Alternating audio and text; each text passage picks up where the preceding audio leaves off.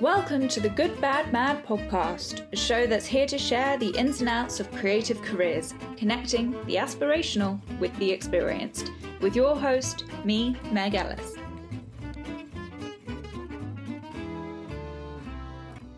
My guest for this episode is the fantastic Sian Welby. She can be currently heard every weekday morning on the hugely popular Capital Breakfast show. She talks us through her journey as a presenter from Weather Girl to Heart to Capital and gives us an insight into what it takes to be a radio presenter. I hope you enjoy it. Hey, Sian, hi, how are you doing? good, thanks.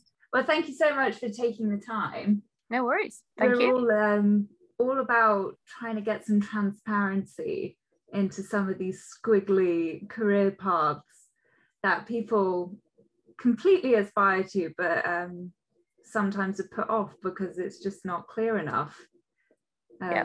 to, to understand. And I guess presenting is one of them. So, what we'd really love to kind of delve into is your history in terms of training or education, and then kind of turn into a bit more about the ins and outs of the current job, if that's okay.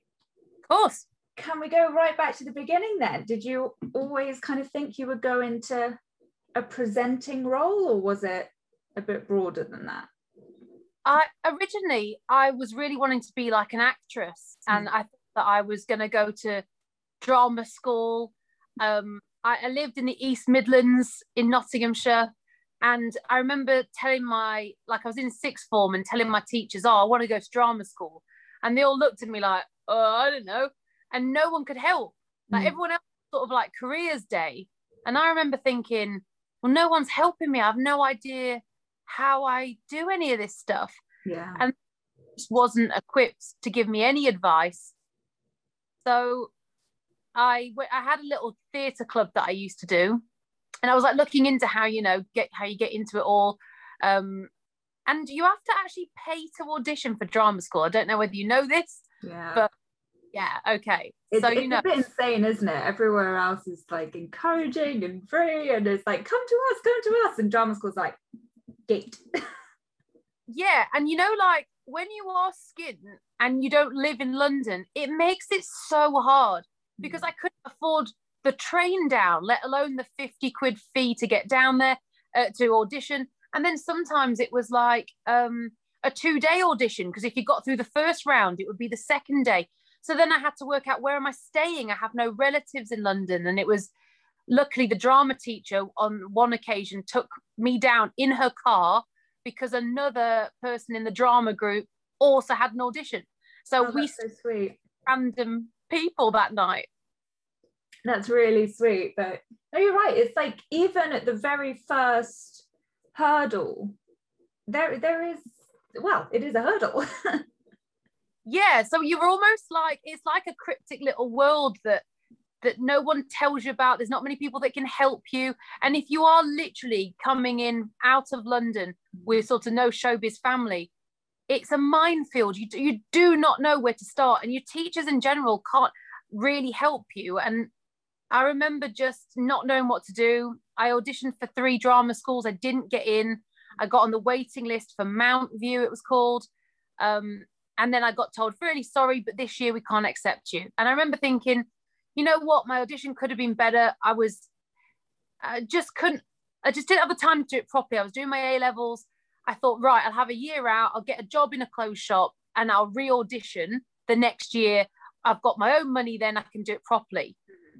But it doesn't, it just didn't pan out that way. I ended up staying at this clothes shop for five years whilst I then pursued a career in presenting. I totally changed my mind. what what prompted that change? Was it the difficulty of getting into acting, or was it slightly more um, inherent? it's a weird one. I do remember, you know, like sometimes someone can say one comment to you and it stays with you. And I just remember someone in sixth form saying, Oh, Sian, you remind me of Cat Deeley. And I loved Cat Deeley at the time. And I thought, Oh, presenter. I'd never thought about being a presenter. I was like, I want to be a presenter like Cat. I want to do SMTV. And that's where it actually started, where I just Googled genuinely how to be a presenter. I had no idea. And started joining little websites that allowed you to upload a show reel or, or a profile Mm. and you could jobs. So when when you're at the very beginning thinking, okay, this is kind of what I want to do, and they say make a show reel, is that what you do? You just kind of put together little fake reporting or um, pretend that you're hosting the Oscars or something like that? Honestly, that was the method. That was the only thing I could do. They say fake it till you make it, and it's Yeah. so true. I just thought of the kind of shows I wanted to host. You know, I wanted to do like MTV and I wanted to be at Glastonbury and all that kind of Mm. stuff. So I just recreated scenes behind me, Mm. pretended. I remember my show reel, I made it like one of those 100 greatest TV moments. So I made out it was the 100 greatest Sian Welby moments. And then I was down to the top five. And then it was me presenting into me. And I Mm. played five scenes as if these were the best TV moments, kind of as a way to sell myself. That sounds brilliant. I, I saw I saw the one on YouTube of you like going around poking people. Oh yeah, that is. You have done some good research. There. That is old, and that was about ten years ago. And that actually was how I got an agent. That was me auditioning for an agent. And was that kind of the I guess the turning point in the in your career is in you're actually making it happen when you got that agent? It weirdly was. It was like the stars aligned. I'd I'd been sort of doing bits and bobs for five years. It Mm. was just like online presenting started taking off, and everyone was like, "It's gonna be the next big thing, kid." And so everyone was hiring me to present on their website. I mean, there'll be some shocking footage out there of me presenting anything. I, I can't even think now. It was from property TV to um, the online GP. I was doing everything, everything, anything.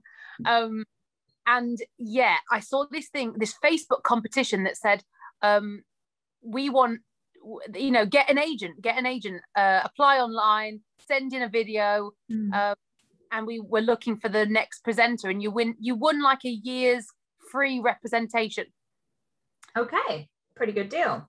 Yeah, so it's pretty cool. And, and that video that you found of me going around uh, Soho Square poking people was my sort of audition to say, please vote for me. Mm. And it came down to the person that got the most likes on the video. right so it it it is kind i guess the early days of that kind of social media um start really that's kind of what it was at the beginning wasn't it it was like facebook posts and likes and now it's like tiktok and instagram reels and all of that it's funny how it's changed Yeah. um, Looking back, I wish I'd got into YouTube. You know, I wish I'd done all that more.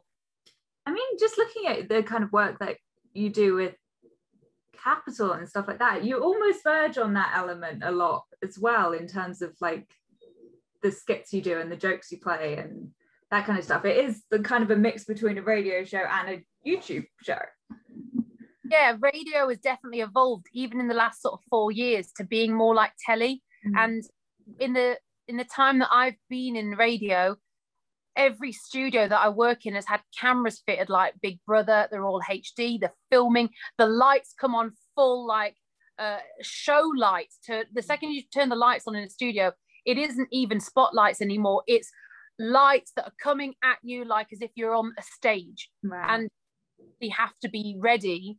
so you're any- not you're not just thinking about your voice and what you're saying anymore. It's it's much bigger than that. yeah, I think I missed the heyday of when radio presenters came to work in pajamas. I wish, you know, I wish I could just hide under a hoodie some days and be like, uh. Was gonna But- say, I do, I do imagine like morning presenters like yourself and like Zoe Ball and stuff just rocking up in your onesies. oh, I'd get told off if I did that now. I, I sort of have to come in trying to look as sort of TV ready as possible, hair done, makeup on. I mean, yeah, I, I think you sort of want to, and in a way, it kind of helps you feel ready for work because you've dressed up ready for it. And so, even though it is like 5 a.m., you're sort of like, right, let's go. So when you're kind of getting your first jobs, like these website presenting jobs that you're talking about, what kind of skills are you trying to develop? I mean, I'm assuming it's just confidence and, and clarity. You're right, and and I think it's that whole thing of you can't cheat time. The more the more you do something and the more time you put into something, the better you will get. And I really, I remember being like at primary school and my teacher telling me how young Britney Spears was at mm. 16, right? And I remember her saying this, and I must have been like seven at the time. And I thought, 16, that's old. And it stayed in my head that I, if I wanted to do, uh, maybe even at that age, I wanted to do something to do with theatre, drama, whatever. Mm. I remember even at that age thinking, I've got to get in this as soon as I can. So the second I could build up footage, I was literally making all my mistakes and things that I luckily got to learn with stuff like auto cue and earpieces. And even like, I've seen it even in today with like um, YouTubers who are fantastic or TikTokers who are amazing at what they do, mm. but they're so used to doing it in their comfort zone with their cameras, no one around them. They can retake, retake, another edit that actually that's fine. And obviously, those people make a lot of money doing mm. that. You don't have to ever go into TV these days. But mm. if you want to get into TV and radio, it's really good to get used to getting out of your comfort zone. And I remember the first day I had to present, and there was like five five people looking at me. There was a director, there was a cameraman, there was a sound guy, the lighting man, and the floor manager. And it's daunting because they're all watching you do it, mm. and then you buff and stumble and you start shouting. And I think something that um that you have to get out your system is putting on the presenter voice. And we all do it at the beginning, and you can't help but do it at the start. Yeah. And you have to get that out your system and start being comfortable being you. So you, your kind of key to presenting is almost pushing away the persona and just chatting with people. honestly 100% and like any advice to people would be get out doing those vox pops. Like you know like when you go out on the street and just think of something fun mm. to do with public and get your mate to film it.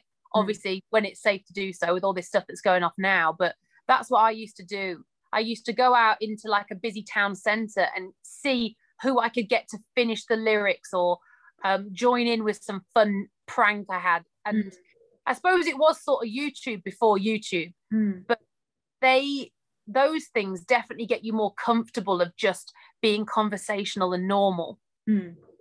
I think so. I think it's ultimately. I mean, I guess if you're interviewing someone on a street or something like that, and you ask their opinion, they immediately like swallow their tongue and go. Ah. but if you're just having a chit chat with someone, it comes out naturally, doesn't it? Yeah, and also that that's the other thing. It sort of prepares you for someone freezing up on you, which will happen throughout your, your career, whether you're, you know, interviewing a, an A-list mm. actor or who or a member of the public, people will freeze on you, mm. and it teaches you to be able to continue the chat and you know and deal with something maybe a bit awkward. You went to weather first, didn't you? That was kind of the first big gig. Was that something you were kind of planned for and aimed for, or was that just kind of what hit you? that was just my little moment. And this is again why you never know which route you're going to take. And along the way, you might get jobs that you, th- I think this actually applies to everything. You probably get jobs that you don't really want or you don't think are right for you. But it's almost like you have to trust the universe and you've got this path and you're going to get there somehow. Yeah. And when where the job came up, it sounds so ridiculous to say this, but there was a tiny bit of me that was disappointed because I thought, what? It came out of left wing. I, I mm. didn't know left field. Sorry, I didn't know. I didn't expect this phone call, and suddenly I was going to be Channel 5's weather girl. I thought, what? I didn't. Where's this in my plan? And and yeah. I freaked a bit because it, I wasn't expecting it, and I hadn't planned for it, and I didn't know anything about weather, and I was terrible at geography. What and made you say yes then?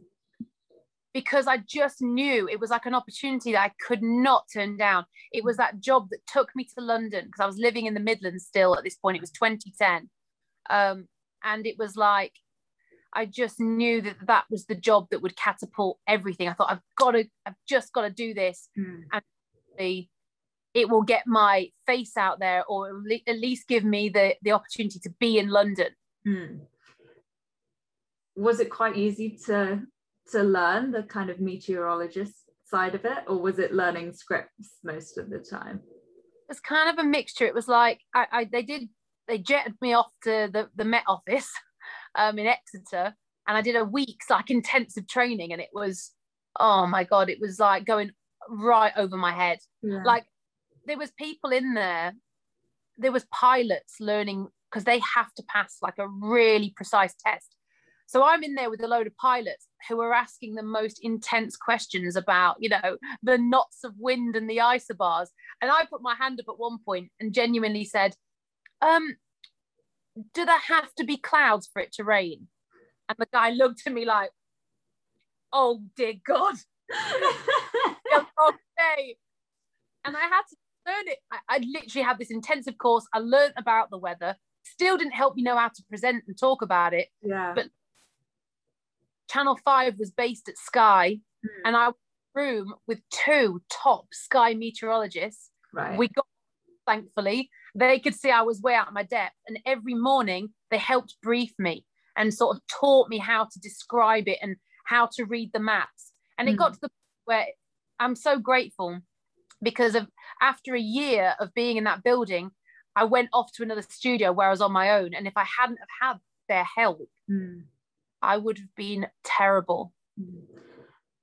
um, at some point you kind of ended up putting your own spin on it in terms of like doing the pun weather reports and stuff like that. Um, was that a, a kind of spur of the moment decision or was that part of your kind of plan to kind of start putting your own elements and content out there? I don't really know because like, you wonder sometimes if things are subconsciously going off in your mind. And I knew I needed to break away from this mold because I was struggling to get my personality out there just doing the weather. Mm. And I kept getting um I kept getting jobs in like sports, which I was very grateful of at the time. But again, it wasn't me. And I was thinking, I'm I just wanted to always do comedy and like fun stuff. And I was stuck in these jobs that were amazing. And but I thought I'm the wrong, I'm sort of in the wrong jobs and I didn't know how to get out. And I think again, it's like making the most of what you've got. I think at the beginning, genuinely, I was just doing dares, honestly, just to make the crew laugh.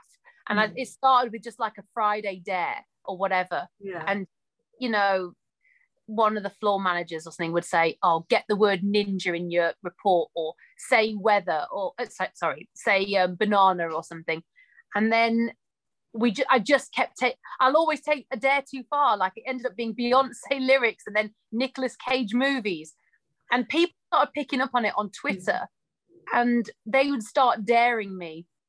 And then there was Star Wars, and that is the one where I think deep down I thought it would pop. I didn't know how big, but I knew that people were enjoying them. Mm. Then I came into work that morning, and the news report was saying so, I might be getting it wrong. It was either 20 or 25 years since the last Star Wars movie. Right. I knew people went nuts for Star Wars. And so I was like, oh my God, this was, I'd already planned the weather, and I was like, oh God, I should do a full Star Wars one yeah. and in 10 minutes before I had to go in and record it. And I was in the gallery with with the, you know, the the sound man, uh, the director, the lighting guy, the floor manager, the PA, and I was shouting to everyone, give me some Star Wars references and I'm gonna try and fit them into my report. yeah. So people are going Skywalker, Wookiee, um, all these words. yeah And what I used to do is handwrite the weather out so it could get in my brain because once you're in there, you've got no auto cue. So I was trying to fit it in. I was like, yeah, Wookiee luck sounds like lucky. And uh, Luke, I could sound like look. And that's the way I did it. Mm. And then literally I went in and it was now five minutes till I only get I had a short window to record these things. And then they changed the whole studio and put it into news mode. And then Yeah. the news live, and my weather was tagged on to the end. And I did it and we managed to do it genuinely first take, 40 seconds, and I got like 23 or something in there. Mm. And then just to be safe, they said record a straight one. And so Right. straight, I recorded one that was just normal. And I, my boss came downstairs, and normally I hid this from him, but the editor of the news came down, and I was like, Ben, I was like, I've done something, and I really, really hope you'll play it out. yeah And he, And I was like, well, I've done this Star Wars pun, like it's full of puns. I was like, but please play it. And he Mm. went, oh, see. And so until it went live, I didn't even know if they would use it. Right. So, And so- I mean, so you did have that conversation with your uh, producer, editor to go, okay, it's there if, if you want to use it. We've we've taken a, a bit of a gamble to do this. Um, and it was in their hands to kind of decide if it would pay off, and it looks like it has. yeah, it was just one of those great moments where it was a lunchtime bulletin. I remember desperately, I knew that I needed to, I was really good at social media by this point and was really into the algorithms of when to post, what to hashtag. And I remember I left it to Channel 5 to do. And they put up a link to Facebook, and I was like, "Oh God, there's there's a tweet with a link to Facebook. They haven't used any hashtags for Star Wars." And I was freaking out because I thought I've got one shot at this, and I remember they I pleaded with the editors to give me the footage and mm. they and I think I timed it for 5 p.m. I think it was that evening to catch rush hour. And I put it out. I used the Star Wars the official hashtag that everyone was using. And I just put how many hidden puns can you spot? Like kept it really simple. And it started doing quite well. I went to bed that night. I woke up the next morning and it was it was just madness. I Mm. was getting calls from like New York and Australia and weird. You never know which is going to be the thing that works, but that definitely helped me break out of that weather mold. Yeah. Was that your lead into radio? Yeah, 100%. the TV presenters, just thinking about it, like it does depend on your personality because people have to like really engage with you. Yeah, it's so true. And, and you're not going to be everyone's taste. And, but you just, I think, I think when you've got a passion for anything, you do make it work somehow or you find your way. And there was no plan B for me. I, Mm. I didn't really have any other second job in mind. I didn't have any sort of backup plan. And so I've always known I've got to make this work. I've got to, I've always put a lot of pressure like you've got to nail it first time, or if you're going to do it, you've got to make sure it's spot on and it's got to be right. And I think the stars aligned for that moment. And it just helped me get the attention of, yeah, radio. I suppose actually, weirdly, a lot of radio stations started ringing me and getting me on to do the puns and, and have a laugh. But it was Capital, bizarrely, who were the first British um, people to get me on and get me to do their own weather reports. And I was doing that, you know, over FaceTime. And then it ultimately led to the bosses of Capital and Global seeing it. And then I ended up um, getting a job on Heart. With your personality and your image essentially being your product, I guess almost more so than an actor sometimes because actors can put on different faces, you know, but with that element, did you ever struggle with the kind of vulnerability of that? yeah I- think i go through phases of of struggling because that's the other thing that i was even saying it the other day where just because you want to be a presenter or or anything to do with media it doesn't necessarily mean you want unwanted attention. It doesn't mean you always want to be the focus. It, it doesn't mean that you're always confident. Um and i'm a very sort of happy-go-lucky person but it you know a lot is expected of you when you are a presenter to to to fill a few other roles. Like you've almost got to be a model which i am not you know i'm, I'm five foot two i'm a size 10 you have these little wobbles where you're enjoying what you do when i'm when i'm talking and laughing and moving and it's stuff like that i'm comfortable Mm. but when i'm suddenly having to be still for a photograph and maybe the maybe the way they want the photos is to be um serious Mm. i go stiff as a board awkward Right. I feel very uncomfortable in the clothes um i was at a shoot the other day and and uh you know i, I couldn't fit in one of the outfits. And then you feel uncomfortable and you're like oh god why am i even doing this? Why am i putting myself through it? I don't want these photos. Like i'm not a model. And Yeah. this you feel very uncomfortable because you you're trying to be everything and, and you just can't. Yeah you, you've kind of got to always be on almost always have a punchline. I Mm. suppose know it falls into that category of you know I'm sure comedians have that same pressure and actors will as well to an extent and and singers. You know you might be a musician you might not really want to be doing 50 interviews a day and being uh, photographed as you leave a building because you just love music.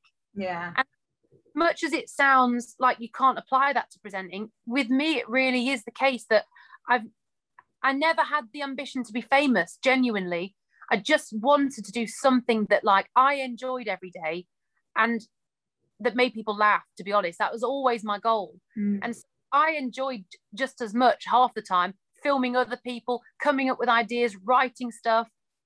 Um, and I love my job.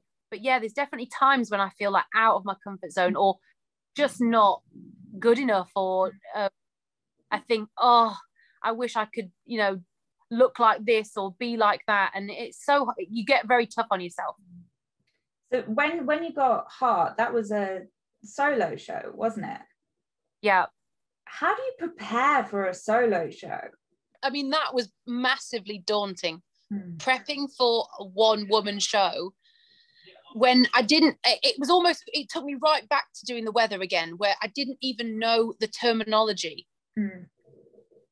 It's hard to explain, but like with every presenting job, you almost end up with stock phrases that you can just get in and out. And with radio, it could, you know, because when you're talking, when I'm talking to you, I don't go, um, I don't go, um, well, it's 2.30, Sian here, good to see you. You don't talk like that. yeah So I get those things in my head. Say your name, name check the station. What time is it? Um, what are you going to talk? You almost have to know what you're going to talk about later because you're going to tease that that's coming.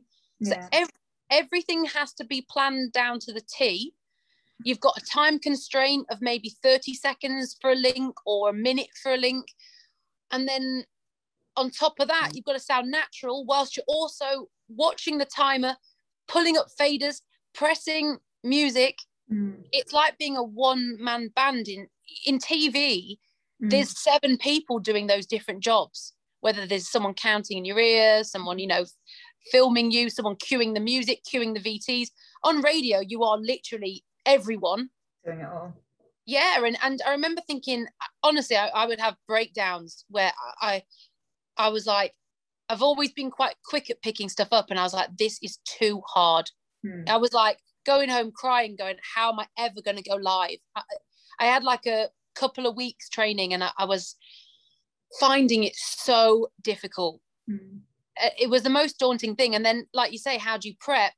You literally, I was so nervous about what I was going to talk about for three hours that I was coming into work four hours before the show Mm. just to try and make sure I had enough material. And I was, I didn't know where to look for the articles and I didn't know where to get my content from. yeah Oh, it was actually, it was terrifying. Mm. When I first started, I was cramming in articles in every single link, trying to tell you like a full news story, or it was like e news, constant bang, bang, bang. And it was way too much. And I was shouting and I was trying to project as if I was on stage. Mm. So I had to like undo all those bad habits. Hmm. Um, in terms of, I guess, teaching yourself out of bad habits, is that is that self analysis or is that kind of working with producers and working with feedback? Um, going, okay, people aren't responding to this. How do we change it? Or is it just going, oh no, that didn't feel quite right? Yeah, a bit of both. I used to I used to listen back to every single show of when I was on my own. I, I used to listen back to it like on fast forward and just listen to those little links because actually in, in total I wouldn't speak for that long. It'd be little so I'd Mm. I'd listen back and hear how it sounded. Every week I'd listen back with two producers who were, you know, would be blunt and they'd Mm. tell you and they'd say, stop using know what I mean, or stop saying like or this, or um you're you're you're shouting or bring it down a notch or um that was too long. You could have got to that story quicker, quicker. Hmm. And they teach you how to a bit like Twitter when you've got 140 characters or whatever, you start trying to get good at telling everything as quick as possible. And then the show feels snappy and punchy and and it, that's how they liked it. They didn't want long monologues.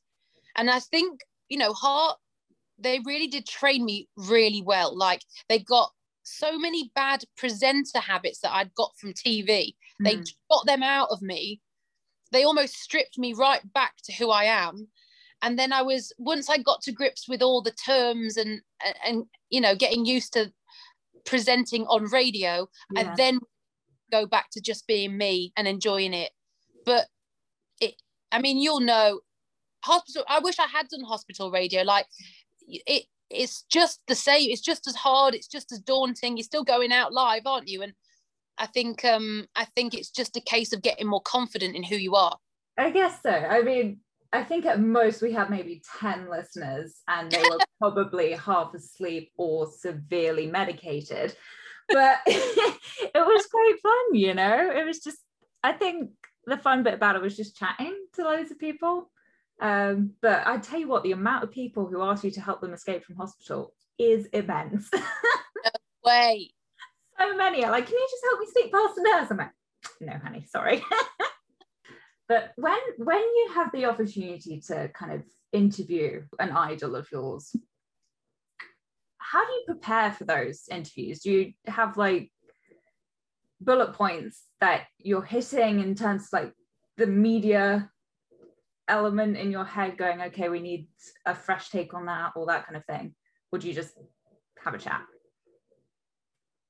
Well, that was something else that definitely changed from telly. Like in TV, I remember doing like junkets or you know, like um red carpet events, and then you'd do a, you'd you'd meet the actors in like a hotel, and you'd you'd you'd you know you'd meet them in their dressing room, whatever, and you'd have like half an hour with these people, and you could just talk and talk and talk. It'd be a two shot, um, you know, two cameramen on it, so it meant it was a a fairly easy edit for for you to just waffle and so my original technique used to just be to chat and sort of go off script and riff and and go off a tangent and come back in. And in TV, it was fine as long as you had two cameras. They always had a cutaway, and uh, they could keep the best natural bits. And sometimes those best bits were when you went off on a tangent. I learned pretty quick in radio does not work like that. And you might have eight minutes with them, and you've just got to get to the point. And but in those eight minutes, you've still got to do all those little things that you know you would even do for a podcast or anything where you've still got to a say hello and be polite and have a moment of of, of small talk just to establish oh this is who i am and you know i am going to be friendly and i'm not trying to catch you out so Yeah. you've got to gain their trust you've got to get in what their label wants you to ask whether it's about their album or a, a new clothing line. So you've got to tick all the boxes they're looking for. You've got your press team really hoping for a headline but as the presenter you don't want to ever look like you're stitching someone up or just trying to get like a headline. Because that's you know really we don't we don't want to do that to somebody. Like we- we're not there to catch anyone out. At the same time it's nice if you get a bonus surprise and they tell you something exclusively that's great. Um, but it's that trust it's that balance. You don't want a guest to feel like on edge that i'm going to throw something at them that puts them on the spot. So there's a lot going on in interviews and in general we try the rather than trying to get a sneaky headline which you know back in the day you know tabloids or whatever would try and do we now try and get the headline out of us creating something funny with them so Right. getting them to do something a bit silly and Mm. then you get the headline because they've played along with us whether it's a prank Mm. whether it uh one of the examples I got like pink she never had a load of British foods like Marmite and uh Worcestershire sauce crisps and stuff like that so those kind of things ended up getting headlines and, and I've not had to put her in any tricky position yeah so I suppose that's it. We're always looking just to have the most fun. And my my hope is that we give fans a chance to see see that artist like a mate would see them. Mm. You're hopefully getting them so comfortable and so relaxed. You're seeing a really true side of them that's just fun and just wants to play along and Yeah. joke about. I mean, when when you actually get them in the studio, so any kind of COVID connections aside, like when you get them in the studio, do you only get those eight minutes, or is it you get to meet them before the show, after the show to get that report, or is that eight minutes is it?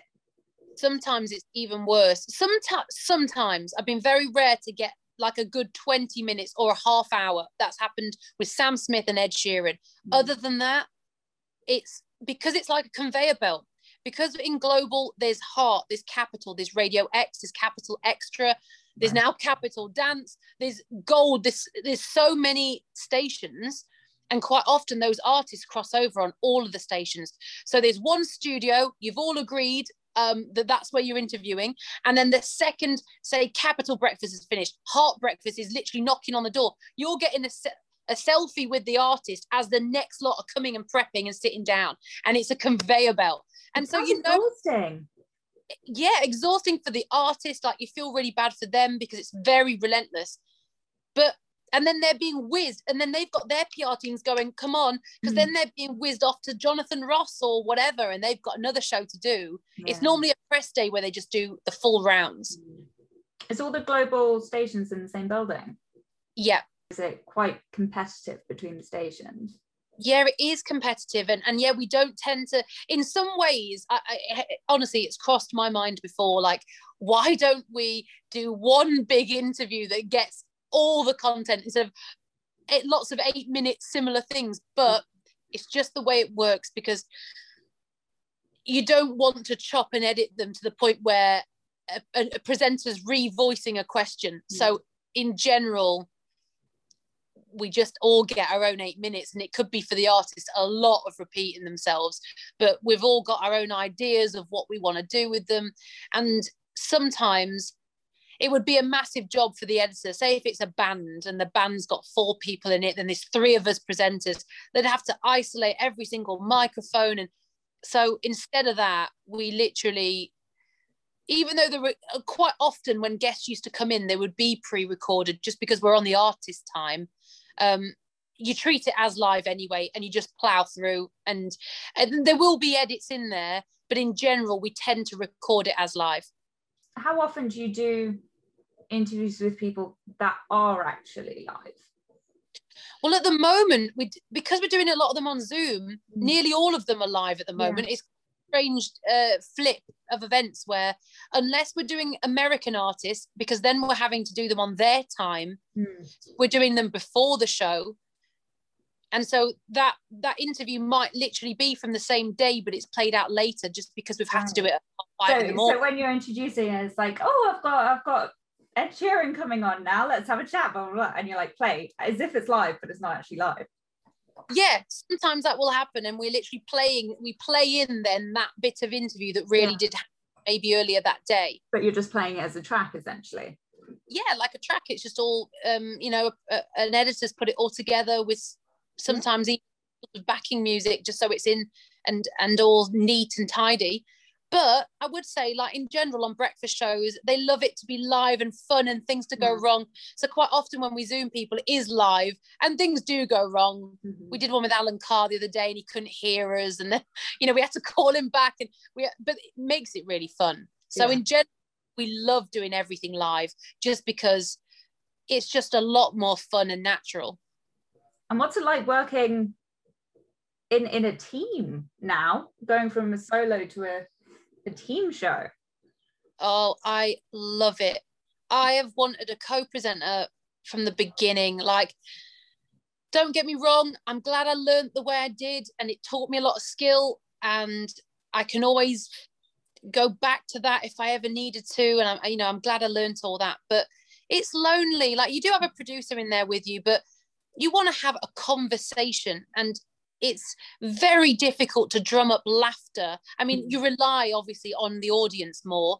And it is possible, and that you know, I, tr- I would try to get callers on and texts on as often as possible, just mm. to have a rapport with somebody Yeah. but now now i've got roman and Sonny it's so much easier to have fun and we just because one of us will save the other one or one of us will catch the other one out and quite often real natural surprises or silly moments will happen throughout the show and that is just from being with two people that are like your mates Mm. Is did they do chemistry tests as such for the for the three of you?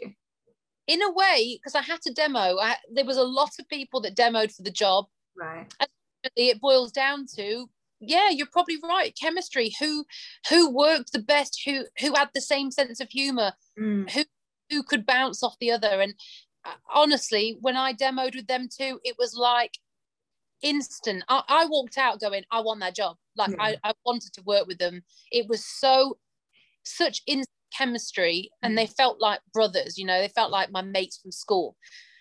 Um so, so I felt so lucky. I thought, God, if I just wanted it so bad, it went it went from like a fluke demo to going, oh, I want this so badly. Who's the biggest prankster out of the lot of you? Oh God, I, probably Roman to be honest. Yeah. Yeah, yeah. he's he's really good at, at he, he's very good at playing along and leading you down the garden path and then pulling the rug at the last minute. Yeah. Do you ever find yourselves having to hold each other back? You're like, not now, not now.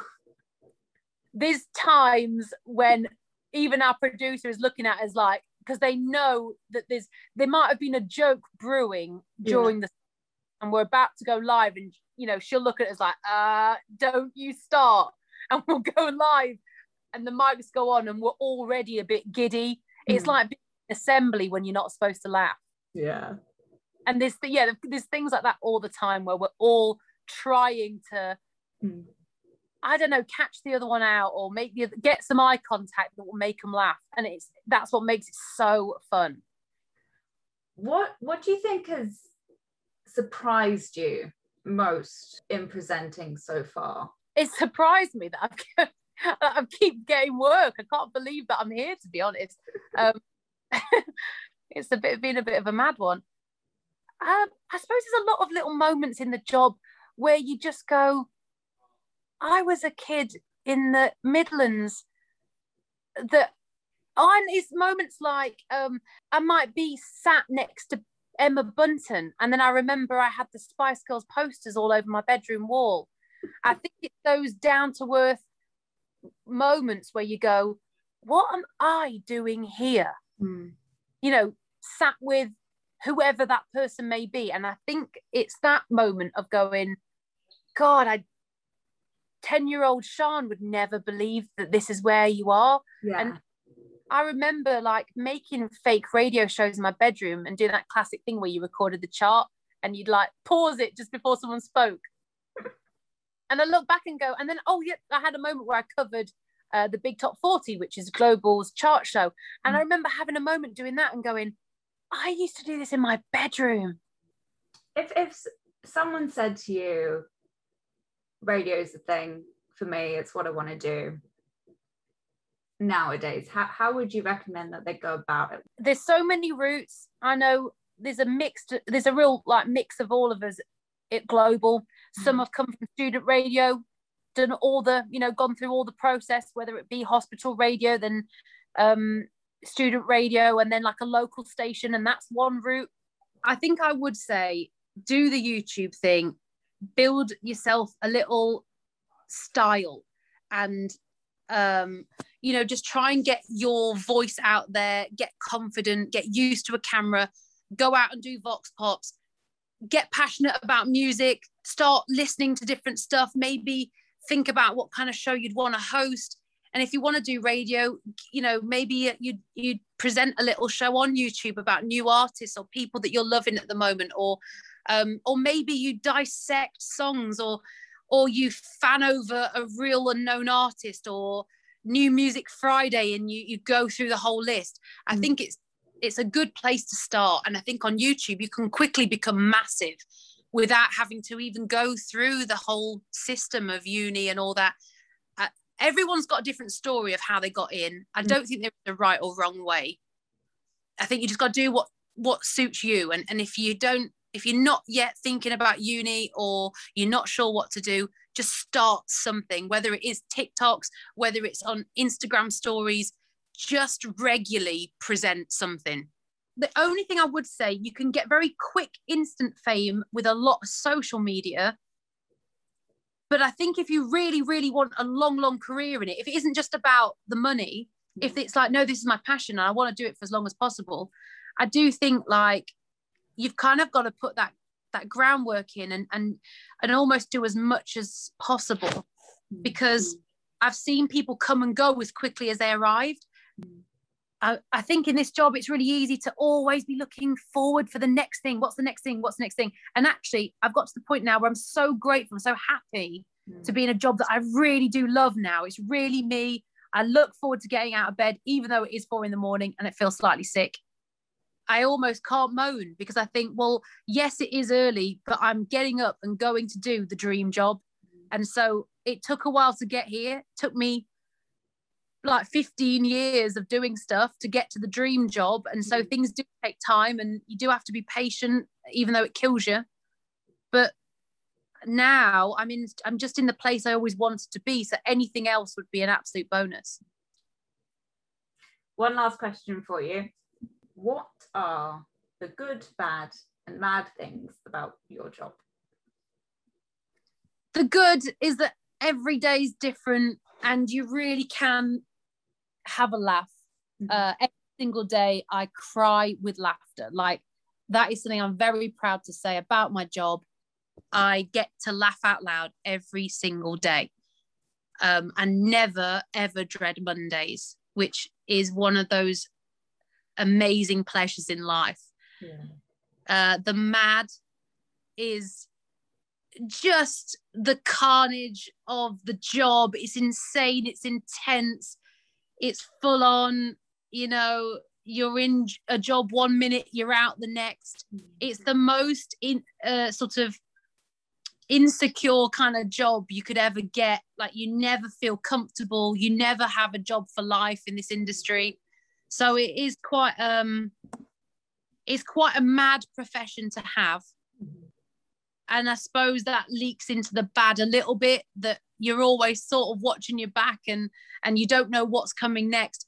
But then that is sort of the beauty of it. And it's a very spontaneous industry. Mm. and it attracts the bonkers and that's you know a bit of what i am I, I like that i'm not stuck behind a desk i like there's always a bit of risk i don't always know what's going to happen and i love that i wake up every morning i don't fully always know how my shift is going to end or how my day is going to evolve and that is the beauty of it. So it's a bit of all three, this job. Mm.